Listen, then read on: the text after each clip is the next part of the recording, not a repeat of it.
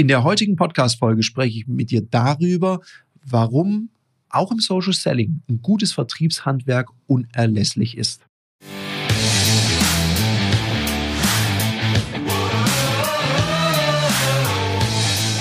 Herzlich willkommen bei dem Podcast Die Sales Couch Exzellenz im Vertrieb mit Tarek Abodela. In diesem Podcast teile ich mit dir meine Learnings aus den letzten 20 Jahren Unternehmertum und knapp 30 Jahren Vertrieb.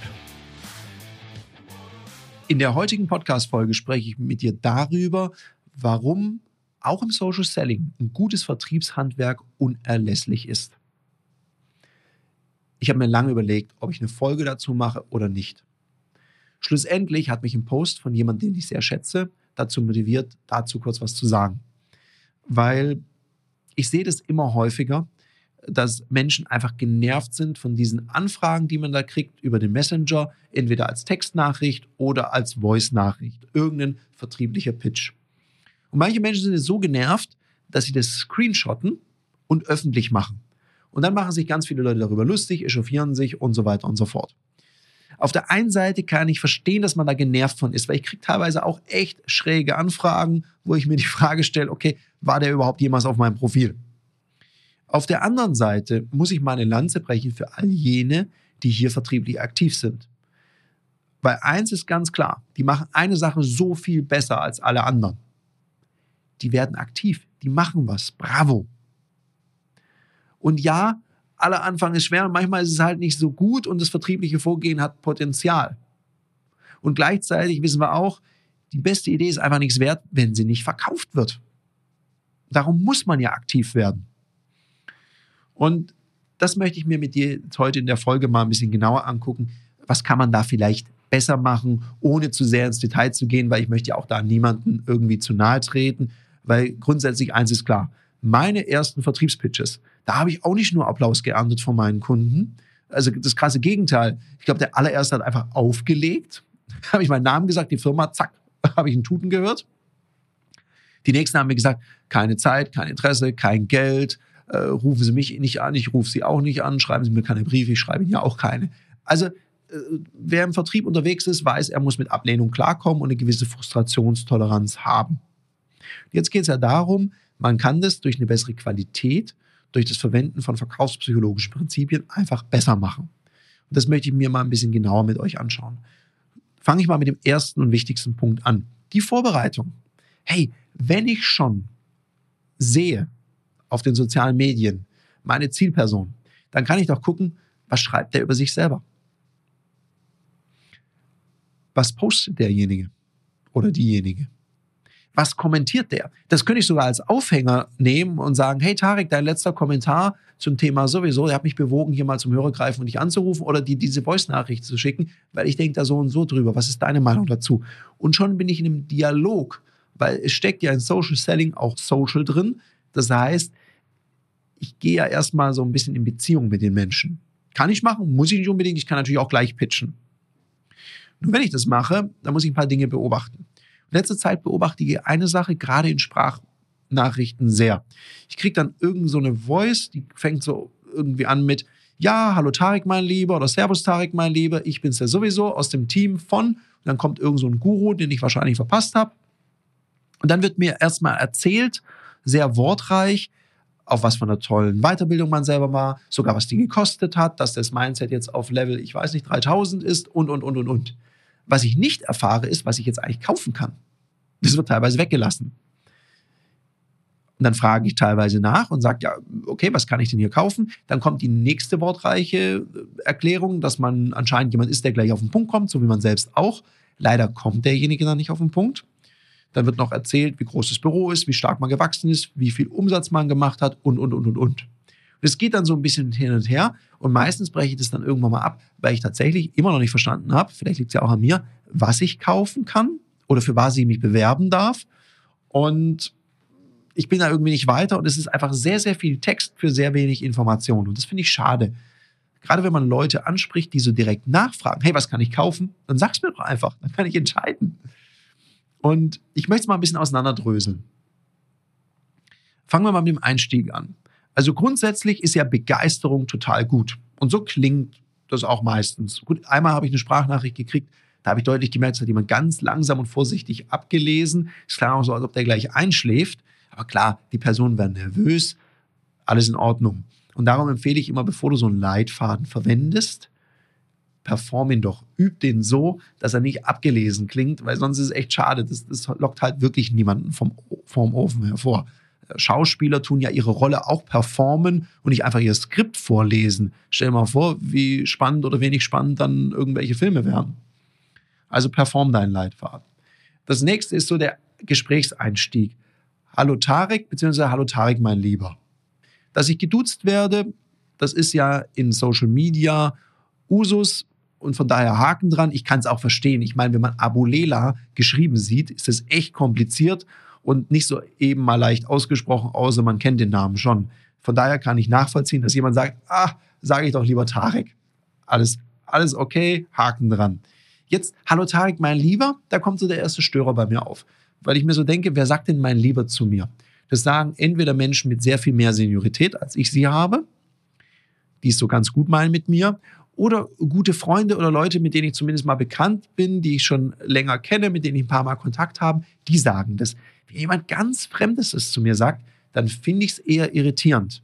Also ich stelle mir das gerade vor, ich will zum Beispiel eine Vertriebsvorständin anrufen, die heißt halt mit Vornamen Katja, wie ich herausgefunden habe. Jetzt schaffe ich das, zu ihr durchgestellt zu werden. Und das Erste, was ich sage, hallo Katja, meine Liebe, ich bin Satarek.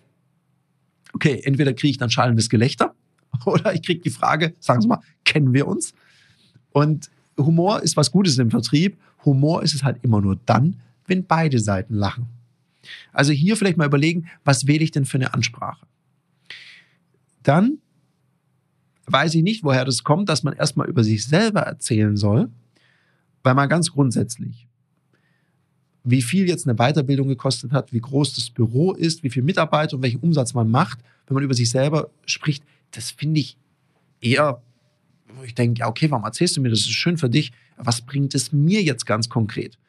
Weil zu seinem eigenen Vorteil lässt sich jeder gerne überzeugen. Aber wenn ich gar nicht weiß oder keine Antwort auf die Frage bekomme, was nützt mir das? Also, what's in for me? Dann wird es schwierig im Vertriebsprozess. Darum stell doch lieber den Kundennutzen in den Vordergrund oder arbeite doch gerne. Und das sind ja bei einigen Leitfäden findet es ja statt, die ich höre, dass man sagt, ich sehe, du bist auch Unternehmer so wie ich oder ich sehe, du bist Unternehmer. Und für viele Unternehmer ist A, B, C, D wichtig. Das wäre jetzt so die Weiterführung, was man machen könnte. Man kann ja schauen, was ist für die Branche gerade relevant. Und dann führt man drei oder vier Punkte auf und sagt, ja, wenn jetzt jemand mich anspricht und zum Beispiel sagt, ja, hm, Tarek, wie ich sehe, bist du auch Unternehmer. Für die meisten Unternehmer in deiner Branche, die kann man dann auch nennen, stellen wir fest, dass A, B, C, D wichtig ist. Wie ist denn das bei dir? Da habe ich so drei Punkte genannt. Wenn man es dann noch schafft, in den drei Punkten so die unterschiedlichen Motivationen, also eine Hinzu- und eine Weg von Motivation. Also was erreiche ich? Also was ist ein Hinzuziel und was ist so, was möchte ich vermeiden? Wenn ich das auch noch nenne, dann habe ich es alles richtig gemacht. Dann habe ich einen externen Filter verwendet, habe den in eine Gruppe zugeordnet, habe ihm eine Frage gestellt und gehe in Dialog. Alles Bene. Wenn mir jemand erzählt, wie viele Mitarbeiter hat und so weiter, redet er mehr über sich und ist mehr bei sich und weniger bei mir. Und ich würde mir wünschen, dass er mehr bei mir ist. Und mal so unter uns gesprochen, mich interessiert auch gar nicht, wie groß dein Büro ist. Was du mir gerne sagen darfst, ist, ob du eine coole Kaffeemaschine hast, möglicherweise einen Siebträger und ob es einen guten Kaffee bei dir gibt. Das würde mich als Kaffeeliebhaber tatsächlich sehr interessieren.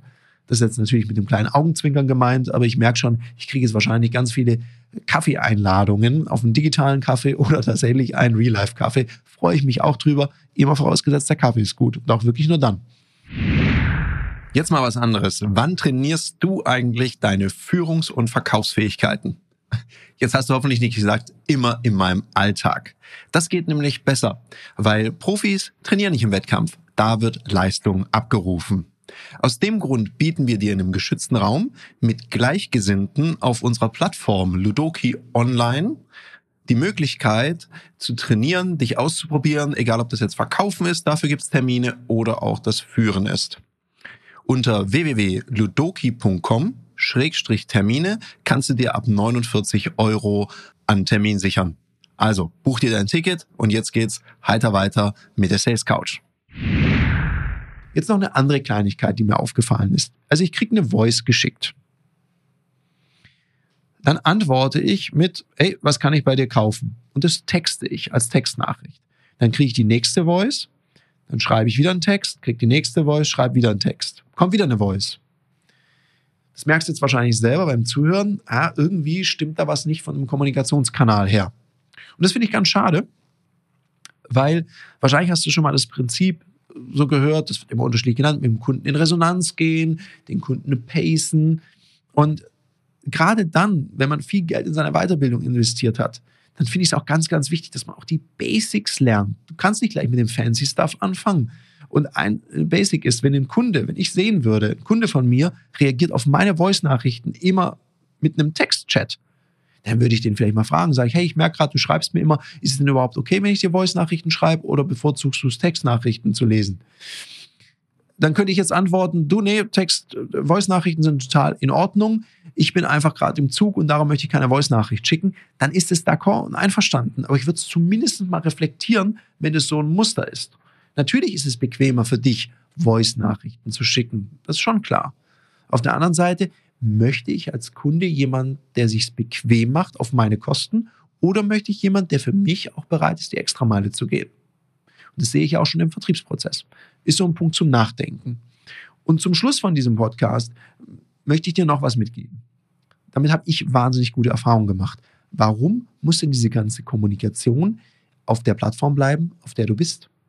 Möglicherweise ist es ja eine Idee, habe ich auch schon gemacht, gesehen, dass jemand was kommentiert hat, was ich echt mega fand. Oder ich war im Dialog mit jemandem, den ich sehr angenehm fand.